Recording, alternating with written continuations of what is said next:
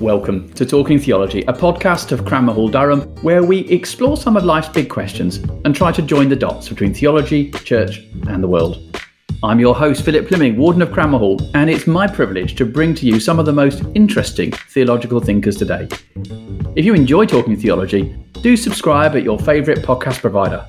Follow us on Twitter and Instagram at Talking Theo and share on social media. Thank you for listening. Now, on to today's episode. What do we mean by the pre existence of Jesus, and where do we find it in the Bible? Do the Gospels of Matthew, Mark, and Luke present Jesus as just a special prophet, or something more? How do the four Gospels present a coherent view of Christ? And how does recognizing an eternal Jesus help us see the miracles of the Gospel? Welcome to this episode of Talking Theology. In today's show, I'll be talking to Professor Simon Gathercole. Simon is Professor of New Testament and Early Christianity at Cambridge University. He's author of The Pre Existent Son Recovering the Christologies of Matthew, Mark, and Luke. And our question today is Jesus BC. Do the Gospels present an eternal Jesus? Thank you for listening, and I hope you enjoy the show.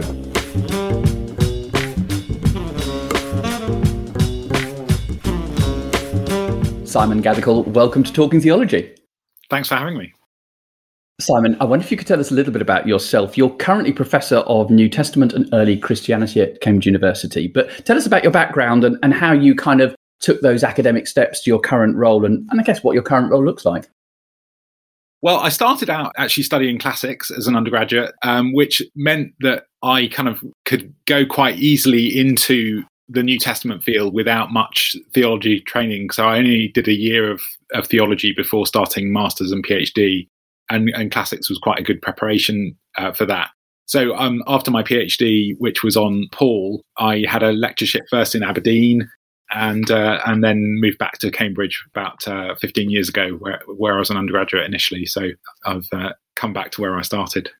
And give us a snapshot of what academic life for you involves. You're a fellow of a college. Uh, give us a, a snapshot of what that involves. It's quite varied, and a lot of it is juggling lots of different balls at once. So, one main part of the job is obviously doing research um, and and working on particular articles and books and you know that's basically done by sort of sitting in a room on your own and and, and, and writing. But a lot of it is obviously teaching uh, le- lecturing both lecturing to sort of larger groups and also doing sort of one-to-one supervisions which we still do here in cambridge. So teaching is a big part of it. And and obviously there's there's the unavoidable administration of running university departments and colleges so i'm secretary of various committees and and doing things like admissions for PhD students as well as undergraduates. So it's a very mixed bag of lots of different things. Yeah, so which um, means you're you're never sort of uh, never bored. Now, your research over the years has focused in a number of different areas. Uh, Paul, I know when you did your PhD, but you've explored interpreting uh, the New Testament. You looked I know at the atonement, but also you looked at Christology in, in, the Gospels. Just, just give us a quick working definition of Christology and just a little bit about how you landed on that particular topic as an area of interest. Yeah, well, Christology is, I suppose, like the um, name suggests, the study of Christ. So, in particular, the question of how Christ can be both human and divine, as, as well as what the meaning of particular titles in the Gospels and, and the New Testament are Son of Man, Son of God, Lord. What what do these titles mean? What do they convey about Christ? And I suppose, like uh, all Christians, I'm interested in Christ from a personal point of view. But I suppose in terms of what I choose for research to do research on, because we, you know, in most university contexts, you do have a completely free choice about what you do research into. I tend to pick subjects which are close to the heart of the gospel. So you, you know, if one if one takes, for example, Paul's summary of the gospel in 1 Corinthians 15, for what I received, I, I, also passed on to you as of first importance that Christ died for our sins according to the scriptures, that he was uh, that he was buried and he was raised again according to the scriptures. You know, if if that focal definition of the gospel of Jesus as the Christ, Uh, of of what he did on the cross and his resurrection and his fulfillment. If, that, if that's the sort of heart of the gospel, then I, I like to focus on those central issues of the most significance for Christianity. And I suppose the person of Christ, who Christ is, has always been controversial. You know, in the early church, there were various arguments about Christ's human and divine natures and how they could be both taken seriously or, you know, and obviously some heresies erred on, on one side and some on the other just as in, in modern times, there's there's extensive debate over both the sort of um, theological questions of uh, how Jesus' human nature and divine nature might be understood as as coming together, but also the historical questions about, you know, did Jesus do this or that? Was he more like a rabbi or was he more like a wandering philosopher or was he more like a, a Jewish messiah and so on? So those are the sort of questions, you know, both historical and theological questions that I've sort of been particularly interested in.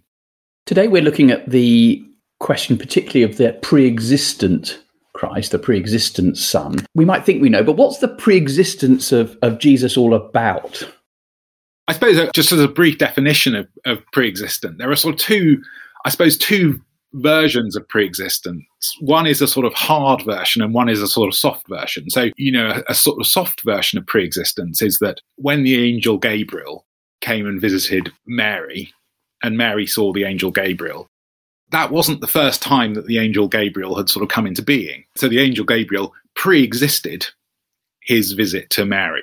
But the angel Gabriel isn't an eternal being. The angel Gabriel was created by God in time. And so the angel Gabriel isn't eternal like God is eternal. And so that's an important distinction between the kind of pre existence that an angel has and the pre-existence that Christ has, because Christ had what, what one might call sort of hard form of pre-existence, in that Jesus, the Son of God, has existed eternally, not just as a creature of God. So theologians often distinguish between the things that God has made, um, and so in that respect, angels are just like you and me. A point that's made in the book of Revelation that we're all creatures of God and servants of God. Whereas Christ is not made but is begotten. So just as you know, you might distinguish between your child and your and a cake you've made. You, know, you haven't really created your child, but you've begotten your child. But you, whereas you've made a cake, you know, the, the same distinction operates in in theology. That there's a big difference between what God has made the world, and on the other side, the Son of God, whom God has begotten.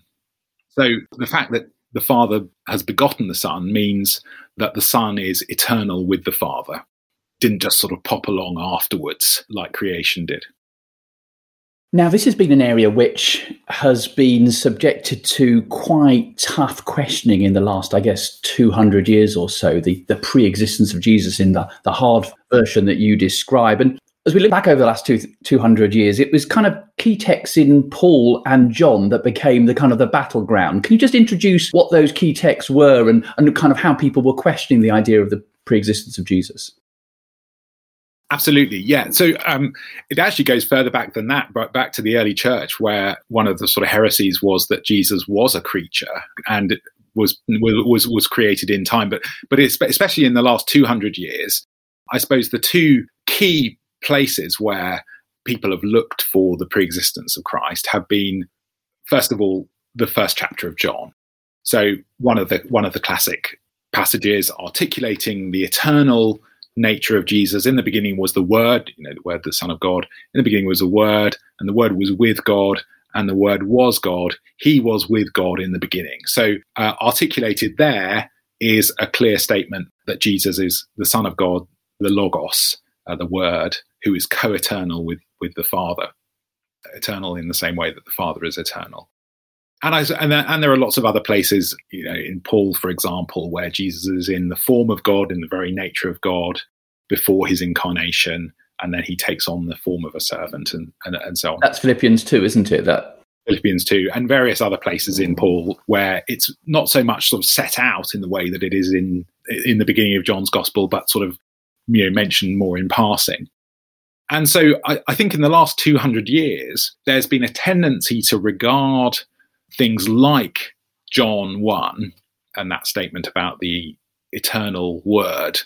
Um, there's been a tendency to regard passages like that as sort of late theological developments that uh, arose, you know, after decades and decades of of controversy and um, debate, so that you know if if Jesus' ministry was conducted around sort of AD 30 and John was written around AD 90 or 100, the conclusion that some draw is that the idea of pre-existence is something that really evolved over a long period of time as a result of sort of extensive Christian reflection and agonizing over over the nature of Jesus. So I suppose one of the things I've tried to do in in my research is to make the claim that you know it's not it's not something that only came out as the result of a, a long and agonizing process of evolution, but was something that was there pretty much from the beginning. So let's think about that because one of the things you've done is actually look at other texts, and in particular the other three Gospels Matthew, Mark, and Luke, what we often call the Synoptic Gospels. And you've looked at them for the evidence of the pre existent Christ. But then they haven't been the obvious place for people to go. Why is that, that they've not been treated as obvious sources for thinking about the pre existence of Jesus? Well, I think it's partly because they've been put into this sort of evolutionary scheme. And the synoptic gospels, Matthew, Mark, and Luke, have often been regarded as sort of on the primitive early end of that scheme. You know, in other words, pretty much at the opposite end from John, which again is often taken as the sort of you know the the final climactic development in that evolutionary schema. So Matthew, Mark, and Luke have tended to be regarded as the places where, you know, Jesus is described as a prophet, the last prophet of Israel, the eschatological prophet, as people often say, you know, the end times prophet.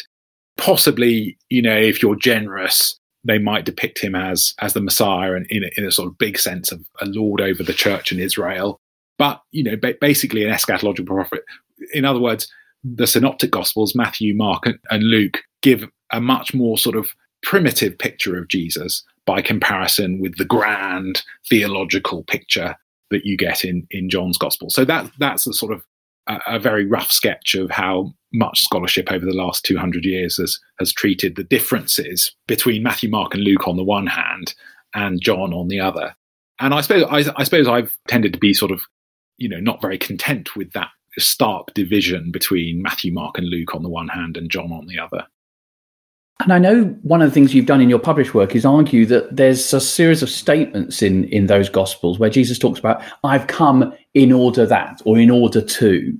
And you suggested that that hints at Jesus coming from somewhere with a prior intent, i.e., a movement from A to B. I wonder if you could kind of speak into that and, and perhaps outline why you think this very neat separation between Matthew, Mark, and Luke and primitive on the one hand, in view of the pre existence of Jesus, and John as very advanced on the other, doesn't really hold water. Yeah, well, I think as as you mentioned, one of the things that I, I, I explore in my study of those so-called "I have come" sayings is really to make the argument that they should be read sort of as one would naturally read them. I'm not bringing in any sort of, you know, very sophisticated, very arcane method in, in understanding those, those sayings. If you read a statement like Luke 12, 49, for example, where Jesus says, I have come to cast fire on the earth. You know, I would say that the straightforward reading of that statement is that Jesus has come from somewhere to somewhere in order to cast fire on the earth. And, you know, that's a particularly stark example because he's casting fire on the earth. And, and so it most naturally implies coming from, from heaven. Because those passages where Jesus says that he's come to do something, they can't really be understood as a reference to coming, you know, say from Nazareth to Capernaum or from Jerusalem to, you know, it's not just about Jesus traveling around Galilee and Judea because you know all of them are summaries of Jesus' ministry. You know, the Son of Man has come not to be served, but to serve and to give his life as a ransom for many. I've come not to call the righteous, but sinners to repentance. They're, they're all summaries of Jesus' whole life's work. And so they're not places where Jesus is saying, "Oh, I've come to Capernaum this morning to preach a little sermon." Um, so, so when Jesus is summarizing his whole ministry, he's summarizing the reason why he's here. So, you know, it seems to me that when Jesus says, I have come to call not the righteous, but sinners to repentance, for example, he's talking about coming from, from elsewhere. And that's particularly strong, I think, in places like Luke 12, where there's quite a big cosmic agenda of casting fire on the earth, for example. So I think, as I say, I'm not doing anything, you know, terribly sophisticated. I'm in a way taking the text at face value, and so, so some of what I was doing in the book was actually more sort of batting away alternative understandings. So some, for example, have said, you know, this is the way that messiahs talked. This is the way people talked about messiahs in ancient Judaism. And so one of the things I tried to do, as well as sort of fleshing out those statements, was to say, well, actually, there's no no evidence for this as a kind of messianic idiom, or there's and there's no evidence for this as a prophetic idiom. This is something peculiar to Jesus' speech, and the only other characters that we find making statements like this are, you know, occasionally God, but more often angels. Um, and so, and so the natural analogy to these I have come sayings of Jesus is actually um, that we find angels saying the same kinds of things a lot of the time as well, which points to their sort of origin in heaven as well. You mentioned earlier about the significance of the term Messiah in the Synoptic Gospels and the way that that sort of hints some sort of scholars to say, well, possibly he's a little bit more than an eschatological prophet, but you know, not much more sort of thing. But nevertheless, you argue that the titles given to Jesus in the synoptic gospels Matthew, Mark, and Luke Messiah, Lord, Son of Man, Son of God actually point more conclusively than, than is often thought towards a pre existent Son. Tell us why that's the case.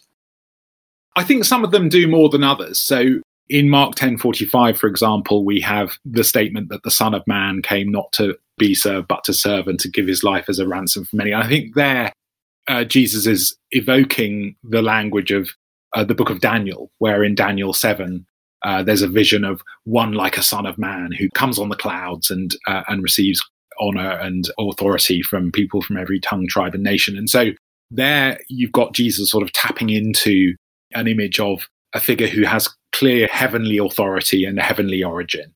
And I think the title Lord as well is one which was probably understood pretty early on as evoking again, the heavenly authority of Jesus, the fact that Jesus is Lord over the whole cosmos, and uh, that Jesus was included within the divine identity, as some theologians put it, in his identity as, as Lord. I don't think the title Messiah would necessarily convey to you know those first readers, oh, this is you know Jesus was pre-existent, and even Son of God, which, you, you know often has a strong, strong description of Jesus as you know an eternal being begotten by the Father, as it as it does in sort of classic accounts of Jesus. To many readers early on, Son of God was was much more varied in meaning. So already in the in the Old Testament, you know, Israel is called the Son of God, for example. Uh, the King of Israel could be called the Son of God.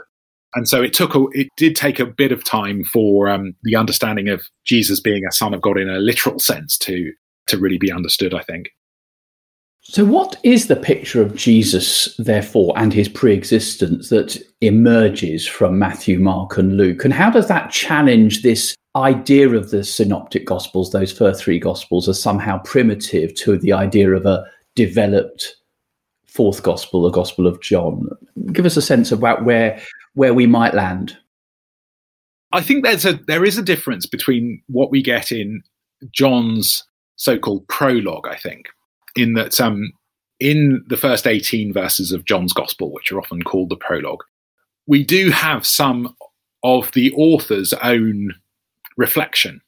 So John has come to the conclusion, which you know, which was not a not a new conclusion actually, because we find it in Paul.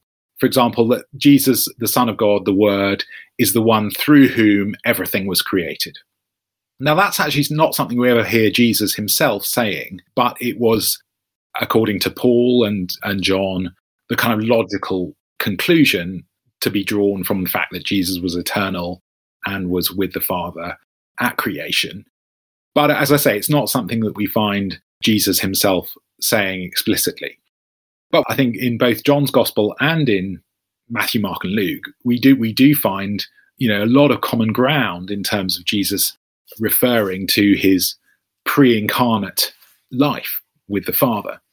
So another place beyond the I have come sayings, for example, is where in Matthew 23, Jesus says, Jerusalem, Jerusalem, how often have I longed to gather you like the mother hen gathers her chicks. And uh, it's interesting in Matthew's gospel, there hasn't been a reference to Jesus visiting Jerusalem yet, except in the temptation narrative. And so the picture there, I think, is that Jesus has been active during the history of Israel. The Son of God has been active, calling Israel back to himself.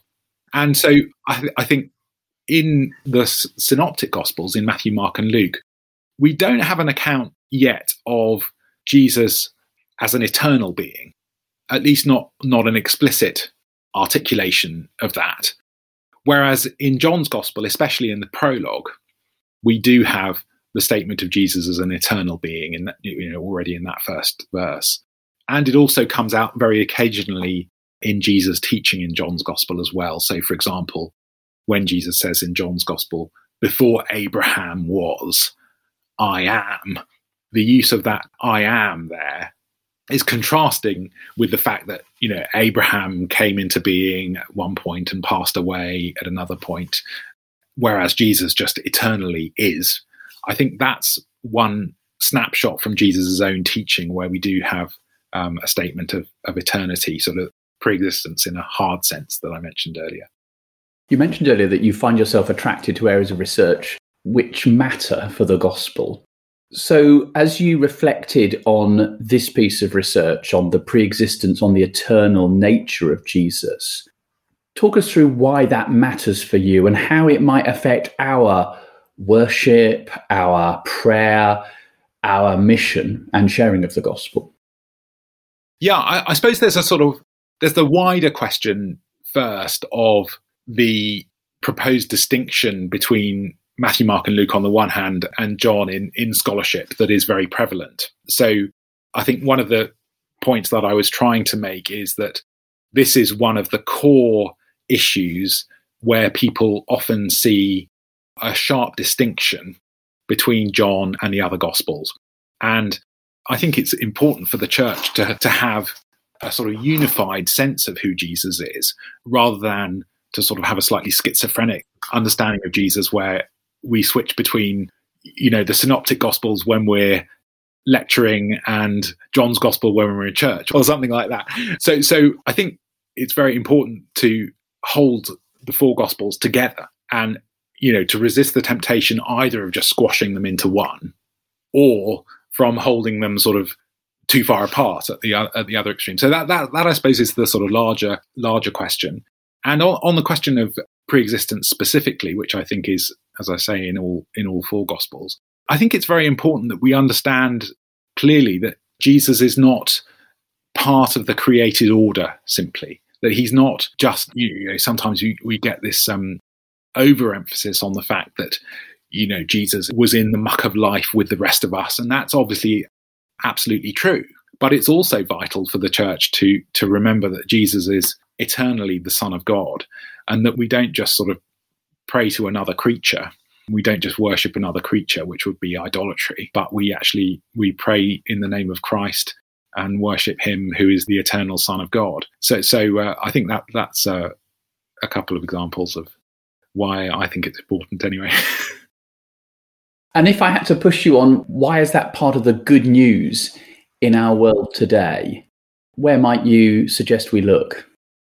Well, I suppose the miracle of the gospel is sort of multifold, isn't it? So, so first of all, there's the miracle that God became a baby. The eternal Son of God became a baby, a human being like us. That's the first miracle. And um, the sort of last couple of miracles, suppose, are, of the gospel are, are that the sins that we had committed, the sinful nature that we have, was on the cross taken by Jesus and again, miraculously, our sins were reckoned to him. You know, so the normal pattern in the in the Old Testament is that we died for our sins. You know, one king, for example, said King Zimri died for his own sins. But the, the, the miracle again, the miracle of the cross is that Christ died for our sins, as Paul and the other New Testament writers put it, and then that um, Christ was raised to life. So I think that the pre-existence reminds us that there is this miracle of Christ entering into our world to redeem us on Good Friday and at Easter. You spoke earlier about researching as a Christian and this mattering for you. I wonder if how, in the course of writing uh, this book, the significance of the pre-existence of Jesus, the eternal Jesus, has stayed with you and shaped your own faith, ministry, and discipleship with the Lord? Well, I think in many ways, I'd refer the honourable gentleman to the answer I gave a moment ago. the, the reminder of Jesus' divine identity is really crucial and something that we need to hold with us. And I, I suppose in a lot of the time, as I read scholarship, there's a strong emphasis on you know in, in, commentaries on the gospels that jesus was a human being and that we make judgments about what jesus could and couldn't have done on the basis of what human beings can and can't do. And so the reminder of jesus eternity the son of god's eternity is is something that's got to remain in our minds that we sort of naturally can drift into forgetting. So i think that's something that research on this topic has sort of constantly reminded me of and it's something you've reminded us of today. Really well indeed. Thanks so much for appearing on Talking Theology, Simon Gathercole. You're welcome. Thanks for having me.